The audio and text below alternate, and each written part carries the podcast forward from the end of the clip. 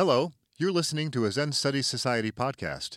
To learn more about our community of Zen Buddhist practitioners, please visit zenstudies.org. 正門葛藤集第41足室内一等距離の安全時相当いかがなるかこれ室内一三のと案にわく三人気を称して別になす Entangling Vines, Case 41 The Lamp in the Room. A monk asked Kyorin Choon, What is the single lamp in the room? Kyorin replied, If three people testify to it, a terrapin becomes a soft shell.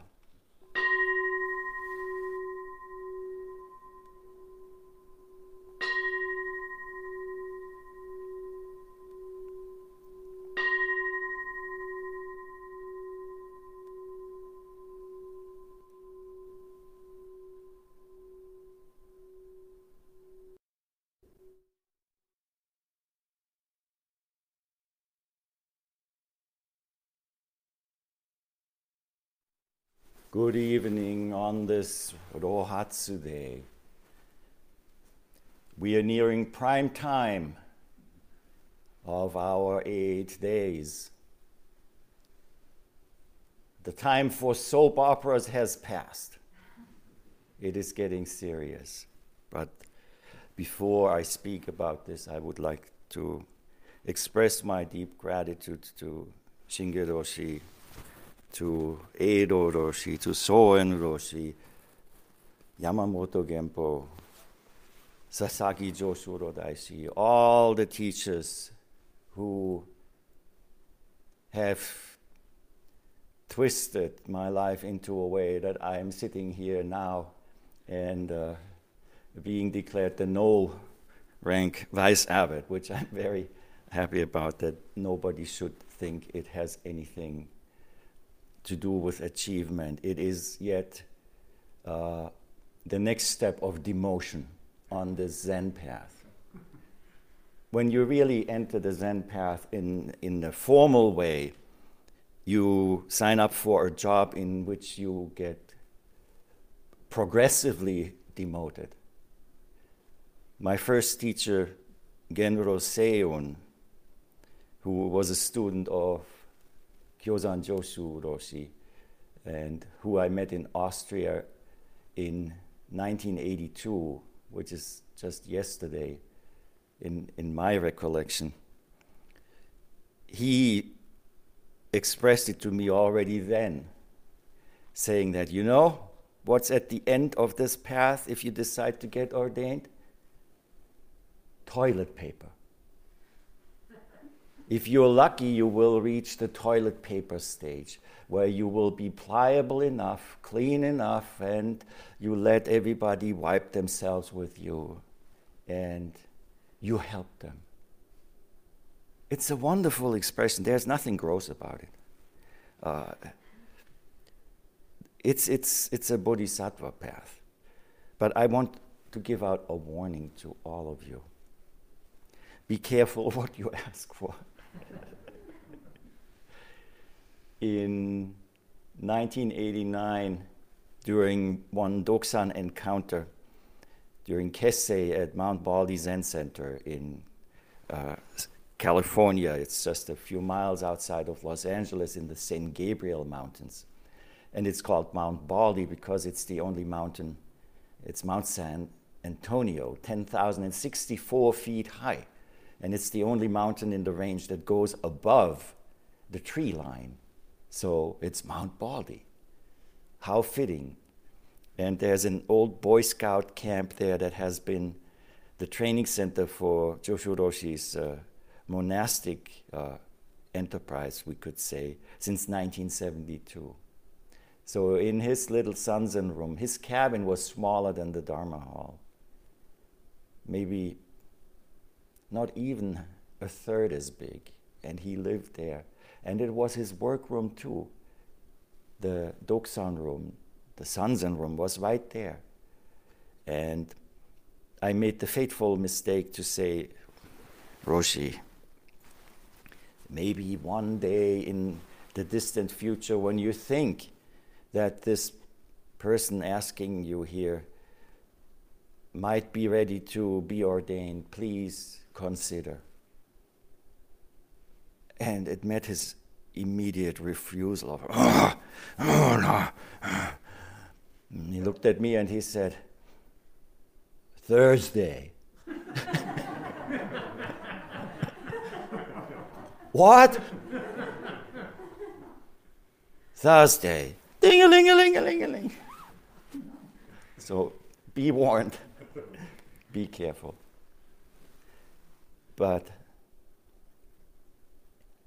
it is, it is wonderful to, to have encountered this tradition and to have had a natural transition from one of the Rinzai teachers who came to America to unknowingly or knowingly pick up where Nyogen Senzaki had left off four years earlier in Los Angeles.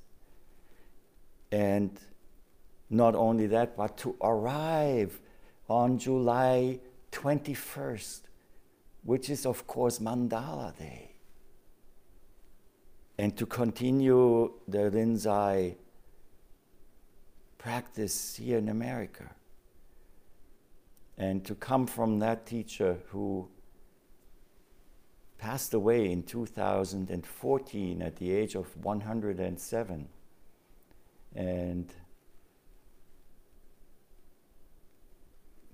to have the fortune to find yet another living Rinzai tradition with Shinge Roshi as the living ancestor carrying this lamp is something that is really rare, and uh, I don't know how it happened. But we know about innen, innen uh, dharma connections that are not visible, but that just work the way they work. And so it happened that I became the abbot of the Cambridge Buddhist Association in 2004. And that happened also just because one day at, at in Los Angeles, a good friend of ours, Kigen Osho, Seigaku Kigen Osho, who was the vice abbot at Rinzai-ji, he, he used to practice with Shuko-san at the Cambridge Buddhist Association. And he said one day to her, Oh, I'm going to move to Los Angeles that was after Maurine Stuart. Myo-on Chiko Zenni had passed away. And so Shuko-san said to him, Oh, you have to go and see Joshu Roshi. Eh, I don't need another teacher. But then, of course, Kigen also ended up studying at Mount Baldy. And now the funny thing is, he is the abbot of the Rinzai Zendo in Vienna. So you have an American also be the abbot of a European Zendo. It's a wonderful thing to happen. And he said, Oh, you, why, why don't you go? There's nobody at the Cambridge Buddhist Association. Just go and take it over. and of course, we thought, no, there's, this is not, not even possible. And so we just contacted them and we spoke. Yeah, when, when can you come? And so we continued the practice of the Zazen Kai at the Cambridge Buddhist Association, which is almost uh, equal age to uh, 1957, 1958, founded by the same set of characters. In this case, uh, Shinichi Hisamatsu, and of course, Daisetsu Suzuki, who were on this tour through the United States and they spent time at Columbia, they spent time at Harvard. And so this trail had certain Dharma consequences. And the foundation of the Cambridge Buddhist Association was one of them. So, and in 2010 came an email saying, Well, I'd like to visit my son in the Boston area. Would, would you be willing to host me? I am an old student of, of uh, Maurine Stuart, and it was, of course, Shinge Roshi who wrote. And of course, it was our privilege to host her. And so it was uh, January 10th, 2011 that Shinge Roshi came and stayed over and she gave a teisho. And at that time, it, feel, it felt like, okay, that was a nice visit. but this is not how it turned out. And Joshu Roshi eventually retired from teaching. At that time already, he was 104. He was still giving sesshin. And I felt that, well, the last thing that Joshu Roshi said to Shuko san and me in the last kind of sanzens always was never, never stop practicing. Never, never stop practicing. So I had to look to continue. And, well, if it meant to start with a new place, do something completely new, it doesn't matter. So I asked Shinge Roshi if she would be willing to take me on. Yet another piece of baggage. That's how one feels sometimes asking for things like that. And she was very gracious. Thank you, Roshi. And after that, I came here the first time in 2013. And the, it was the most important experience, I would say, in my training as a monk. Because it's like going to visit the cousins. Everything looks very similar, you know, but it tastes a little different. but it was so wonderful to see this is 99.9% of the same Dharma DNA. And it is alive. There are other stories, I won't tell them. You have to read the book about the Daibosatsu Zendo's 40th anniversary. Because when I showed up here the first time, my first teacher, Genro Osho, he died from cancer in 2009. Well, I'll tell the story anyway. he, Joshu Roshi could not fly to Austria anymore. It was just too much to be on the plane at, at that age, 102 years old, to give sesshin. So they decided to fly all the Europeans over to Rinzai And they came, 25, 30 of them it was really a weird thing.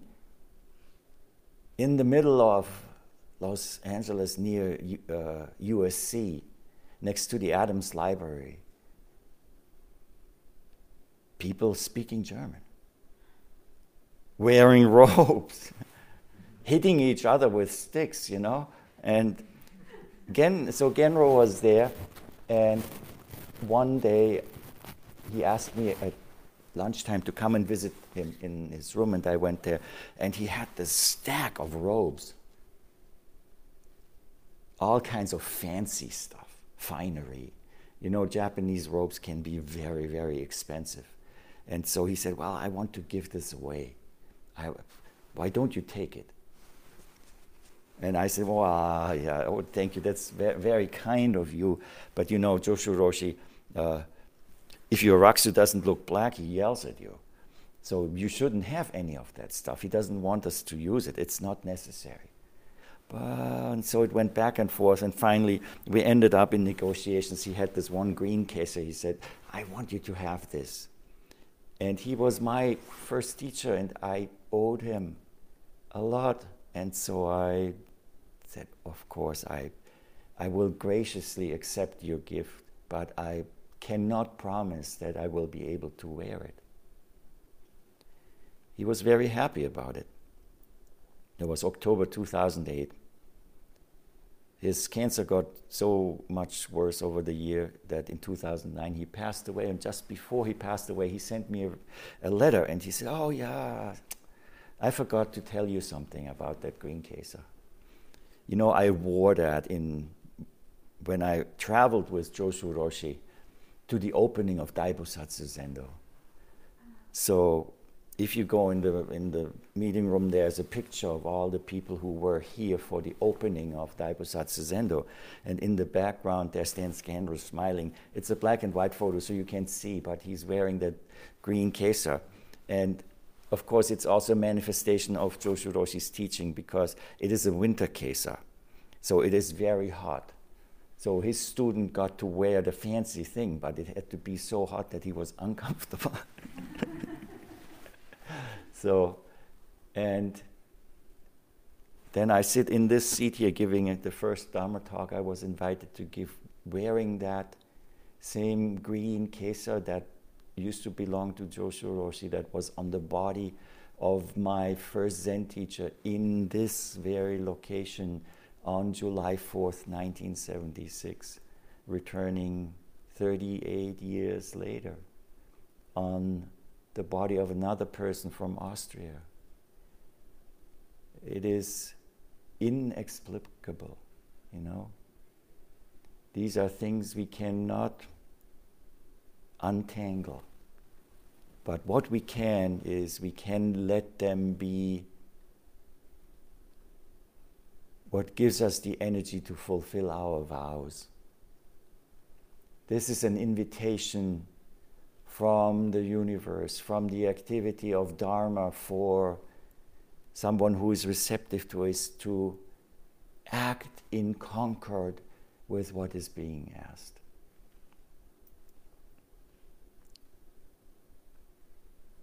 Daibosatsu Zendo is a home. When you come in, in the genkan, on the right hand side, there is a four character phrase. It says Maho Roba which means this is the spiritual home of everybody who practices here. So I'm deeply grateful, and if I can serve in whatever way,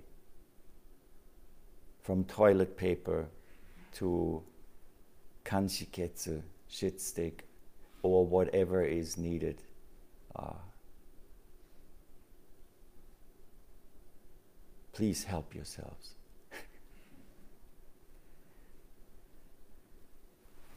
One more note about the Cambridge Buddhist Association. Every time you hear the densho that is hung inside, when the Cambridge Buddhist Association sold the house at 75 Spark Street that Elsie Mitchell who came from the Johnson family of Fidelity Investments, purchased for the CBA. She was about to pass away, so the house was sold. Shuko-san and I received a lot of the equipment, so to speak, and this densho is part of it. The sound of the practice at the CBA continues to ring alive at Daibosatsu Zendo every time it is struck. So, continuation of activity of Dharma. And Subhuti. Why? Because of all of you. Because you come here. Because you are also answering the invitation of the universe to listen to that that is drawing you to look more carefully into this innermost heart of our humanity. So, and it's a privilege to do it all together. While our functions may differ, this is the manifestation of the one essence that we all carry. And this is a good way to go into this wonderful koan. It's very short this time. Very short. A monk asked Kyorin Choon, What is the single lamp in the room? Kyorin replied, If three people testify to it, a terrapin becomes a soft shell. Those are turtles. It's like saying a hard shell turtle turns into a soft shell turtle. The person, Kyorin Choon, lived from 908 until 987 and appears in two cases in this Shumon Kattoshu, Entangling Vines. He was a native of Mianzhu, which is in modern Sichuan. He was ordained at the age of 16 and went on a long pilgrimage that finally took him to the monastery up high where the cloud gate was Umon Bunen Zenji. After succeeding Umon's Dharma, Kyorin Choon resided at the temple Kyorin In, which means fragrant forest temple, on a mountain also in Sichuan he was one of the teachers of the Umon style, the Umon school, which later disappeared. He taught, and this is an interesting thing, at that time already, not just ordained students, but in his 40 years of teaching, he also taught lay students, male and female. That is not something to be taken for granted. So, yesterday we heard from Hakuin about Hakuin, and Shinge Roshi did mention that Hakuin didn't feel well. He suffered from Zen sickness. And I was able to find this interesting quote here uh, about Kyorin. Kyorin was once asked the traditional question What is the meaning of Bodhidharma coming east? Which is, in a way, asking what is the meaning of Zen, why, and uh, what's the purpose of it? And he replied, It's not good for one's health to sit too long.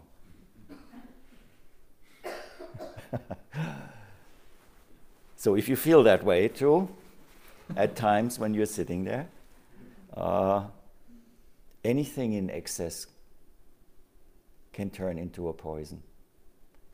Bodhidharma was a very special person, engaging in kunen mempeki, nine years facing the wall. Extraordinary. Not recommended. So we have to learn to practice healthily, not too long, not too short. But we learn that this is not a quantitative undertaking, but it is the cultivation of a quality of practice, a quality of life, a quality of response to this call that we all hear. Has anyone entered this practice because they heard about awakening? Well, this is Rohatsu. It's the awakening session. And it's a very special one. Never, never would have I have thought, well, of course, everything hurts, yeah. On this day, everything hurts. But I'm still amazed that I would have never expected the top of my ears to hurt because we are wearing masks. It's a completely new experience. You think you have all the flavors of pain, and oh, look, there's something new. It's oh, it's never boring. It's never boring if you practice in that kind of a way. But awakening, oh yeah, we want all to awaken. There comes some kind of promise with awakening. It reminds me of, of, of some people, oh, awakening sounds like a, maybe I can take a vacation uh, from the troubles of my life. When I awaken, all of them will go away. We heard the song yesterday, right? Right? All the hindrances are gone, you know? And, and it, it sounds like, like an advertisement for, for a full service resort on an ocean with a beach, you know? And it says on the ad- advertisement, it says all included. Just sign up here. It's free. A small fee applies. We get ready, we pack everything up. We go onto this journey. Off we go. And guess what the first thing we encounter is? Well, there are 50 million other people going there. We are stuck in traffic. And the questions begins. Are we there yet? Are we there yet? How far is it? What does the GPS say? You took the wrong turn. And finally, we arrive at the resort. It looks great.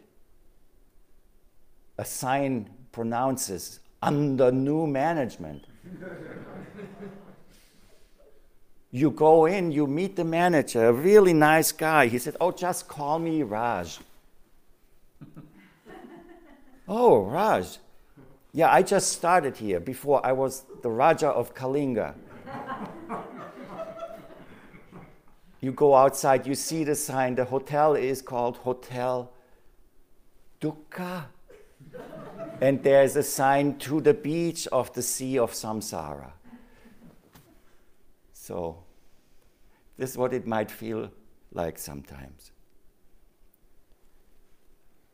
But it is not the destination.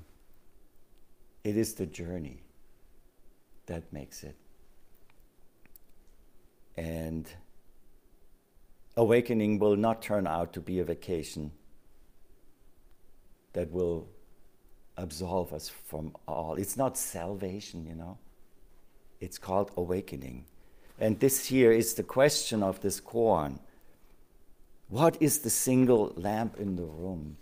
We heard from Hokuto Sensei about the Atta Dipa Viharata Atta Sarana, which was Shakyamuni Buddha's answer to his student Ananda asking, World honored one, what shall we do when you pass away? Because you were just fed some poisoned meat. And he said, Well, Atta Dipa, you are the light. He didn't say, Oh, yeah, Ananda, you're in charge. No, he pointed to you got to do it yourself. And that is really important to know. Attadipa. So, what is that light? When we sit here in Zazen, we clarify, we learn to see clearer, you know? But we have to be careful still now, here comes the story that some of you have heard already. I have a lot of different glasses because I have a ter- terrible difference between the two eyes. And I didn't find out until I was doing poorly in school. Ah, no wonder he, he's doing so poorly because he can't see. okay, sent him to the eye, eyeglass shop and to the doctor, and I got the prescription. And my glasses were ready. I, I went, I picked them up. I put them on. This is what the world looks like. And everything was so clear. I was so happy. I walked through the town I had lived in for a long time and I walked into a pole. bang. My glasses were bent. I had to turn around, go to the eyeglass shop, and have them repaired. So, this goes to say if you expect that clear vision will save you from walking into poles. It will not. So this is this is the footnote, the disclaimer on awakening. The disclaimer on awakening is if you look outside, you know, it's supposed to be clear. This is like pea soup out there. It's really beautiful, yeah? But the worst thing that could happen to you is if you go outside and you turn on a bright light. Because then you know what? You don't see anything. You don't see anything. So, awakening is something that also needs to be cultivated and needs to be understood in its proper conditionality. It sounds like an event, you know. Somebody had awakening, the flip of the switch. Bang, the light goes on. Yeah, but you don't know where you find yourself. Like in this case, you might find yourself in a room. The light goes on, and you see but be assured, you might not like what you see. Suddenly, seeing means seeing as things are. Suffering. You see injustice, discrimination, violence, and as the Buddha taught us, old age sickness and death. That is what awakening entails, seeing that. And law enforcement puts these signs out, and it could be a Dharma sign.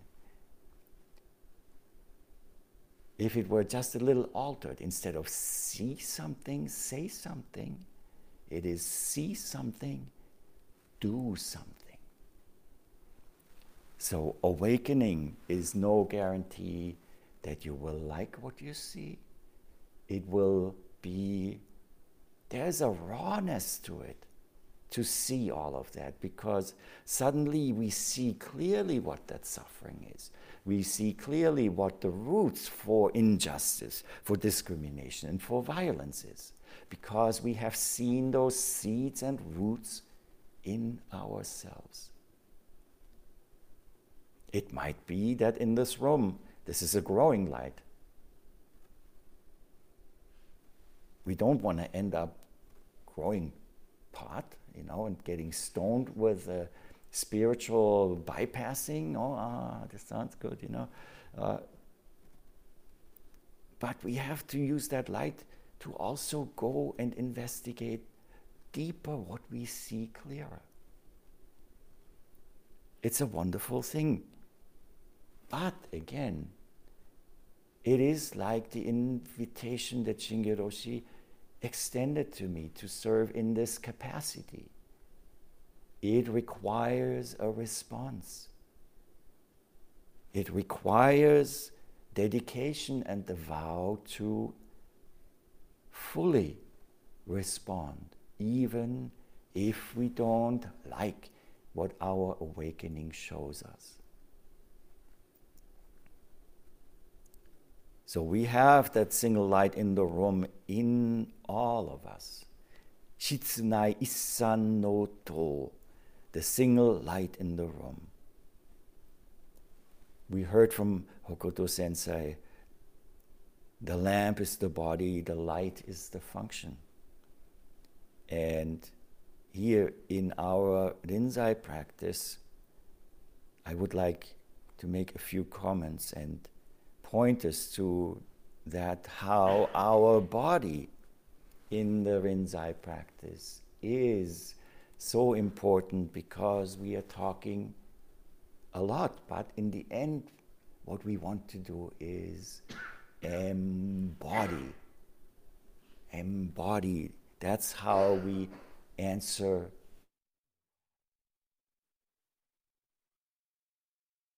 every morning Bodhisattva's vow, followed by the general Ekō that contains the line so that we and all beings How does it go? So that we and all beings. Anyone remember? Together. Yeah? Let's do it together. So that we and all beings together we attain unity in Buddha's wisdom. And that wisdom has the two aspects of realization and actualization. We heard that, we, we recite that as well realize and actualize. Our sitting, our walking, our standing, all of these are opportunities to embody. And last night we encountered one of the walking, breathing, chanting, being careful in the dark practice of not walking into walls, not tripping on sharp boards of the floor, and following and leading at the same time. The takuhatsu practice of chanting ho, ho, the character ho, for dharma It's very difficult to chant Ho in the way that the monks would do it out in the street, wearing masks. And if we try to chant really loud, we will starve ourselves from oxygen. And some people have reported physical trouble with it. And that's why I would like to make the point that the monks don't go out there, the, the louder you yell ho, the more rice you will be donated. No. The more you chant it with your heart and the more you have the call of the Dharma be as it is without forcing it. So it is perfectly okay to not belt it out, especially with masks. If you can do it, you know what? Go for it. But take it easy. This practice also sometimes we should not mistake. It's not athletic. It seems like athletic. It's more like yoga, you know? It's more like yoga with a slight difference. I mean, you assume the posture and then you don't move for 45 minutes. But it's a stillness in it that to me brings me back to the light. Most cultures think that the powerful is loud. Look at Harley Davidson, the sound of freedom. It's also the sound of ego, you know? But the sun the sunshine, the light, powerful to make all this life possible, is absolutely silent.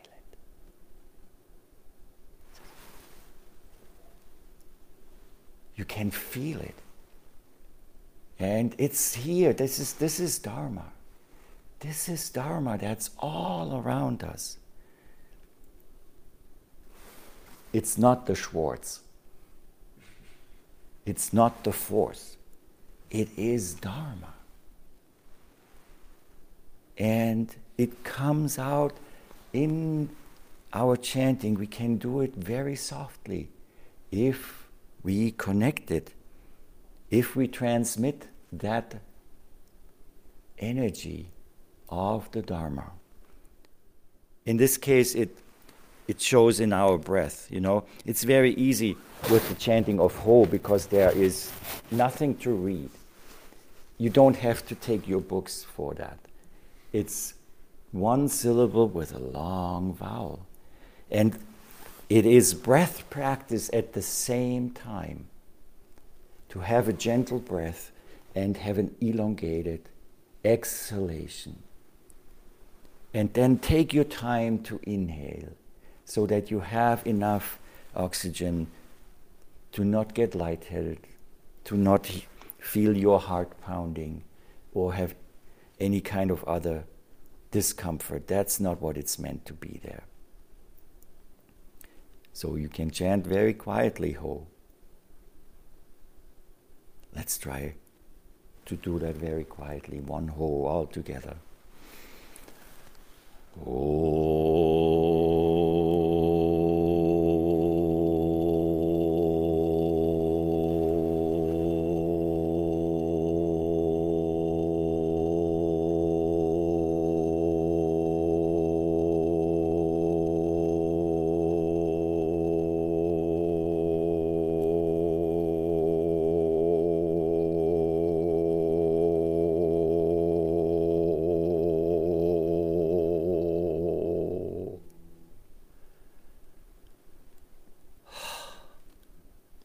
So please take that with you tonight when we do the whole chanting.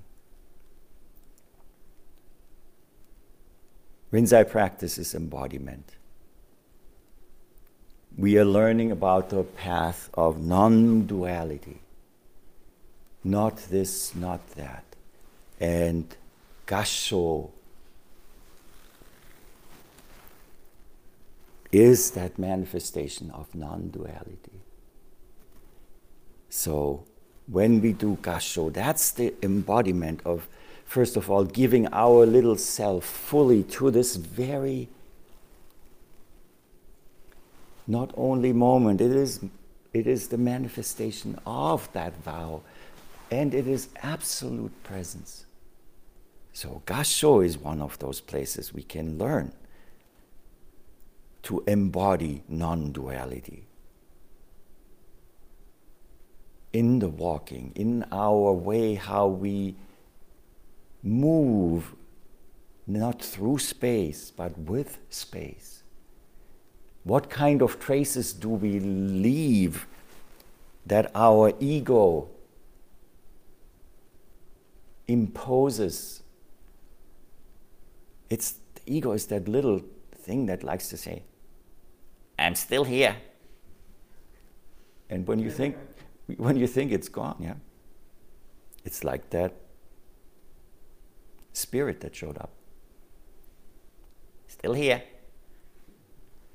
And it takes very, very subtle forms. Very subtle forms. Be open when you eat. Be open when you eat and listen carefully. I want more.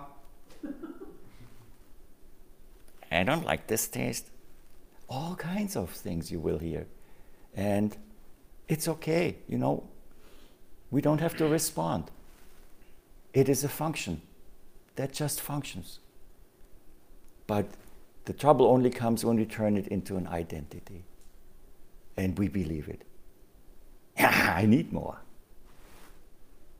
No, I don't like that taste. So, not leaving traces audibly, not leaving traces physically.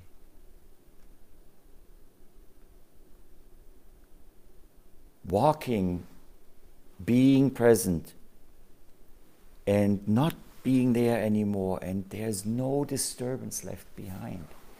There is no more wonderful way to live than that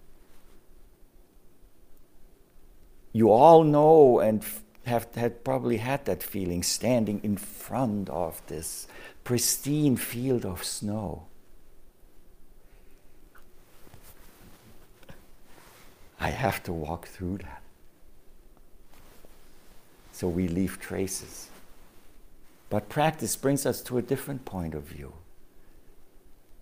If we could, we would just become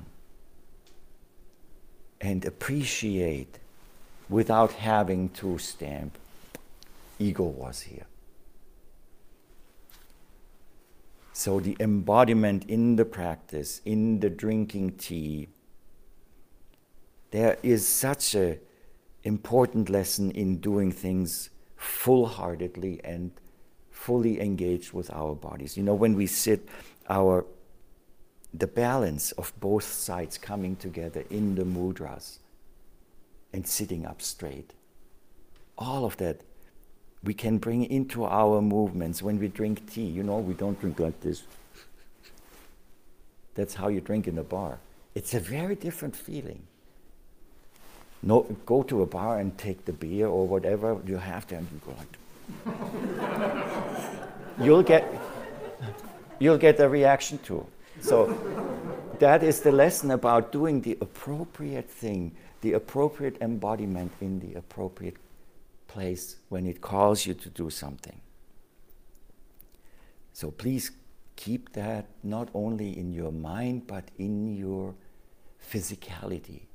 Move with the intention that is the intention that comes from our vow to lessen our ego footprint. Carbon footprint is a succession to ego footprint. The less ego footprint we have, the more we can help this world and to attend to that what we see when the light is on suffering, injustice, discrimination, violence, old age, sickness, death, but also beauty, kindness, wholeheartedness, health. Really, all of it we can see. The non duality does not mean that there is no light and darkness. That's really an important point to take also from this koan. It does not mean there is not light and not darkness. They, they are there, but they don't oppose each other. And that is a very, very big difference, you know. Opposition to what is, it is foggy. To what is creates that what is not such. We create mental objects, emotional objects, by opposing suchness, tathata, shinyo and of course, these emotional mental objects seem to be real. But they are conditions. We create conditions that then drive these little vortices that make the activity of Inga, of cause and effect, work.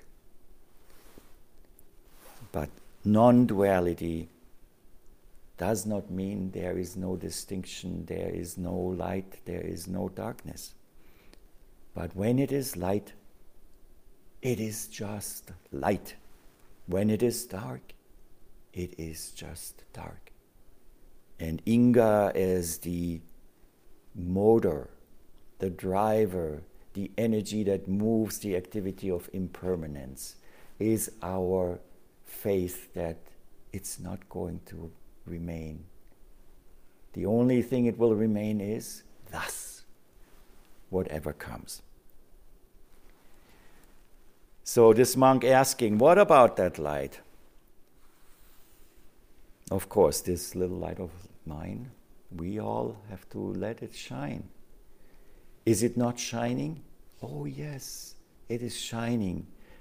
Our existence, our being here, is the physical shining of that light. Nothing has to be added. We just have to learn to appropriately, appropriately guard it where it needs to be guarded, but to otherwise let it shine and let it out. Kyorin asked the question about the single lamp in the room. If three people testify to it, so it's described, if you look at the Chinese characters, it, it indicates that these pe- people are talking at the same time like a chorus, three different things. Very hard to understand. Three different opinions about it turns a hard shell turtle into a soft shell turtle it is one of those pointers that, well, you can't talk about it. You can't talk about it. And it also means that each of those three people has their own light. Does it sound familiar like a koan? Everybody has their own light. None is better. None is worse. They are all luminous. Each of the three people can only testify to their own light. And that light that Siddhartha testified to when he saw the morning star on day eight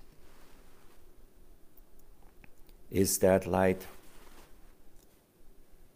that we all follow that has led us here to sit down, to endure at times unknown physical, emotional, spiritual pain, but also leads us here to meet the teaching that teaches us that this motion that creates this friction that we experience as painful is motion, is motion that allows us to continue to move, to live, to mature, and to develop deeper compassion, clearer vision, and a more acute sense how to appropriately answer the call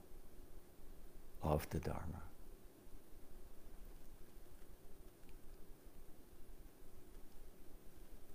Thank you for being here. This has been a Zen Studies Society podcast. If you found it to be of interest, please consider making a donation by visiting zenstudies.org/donate. Thank you for listening.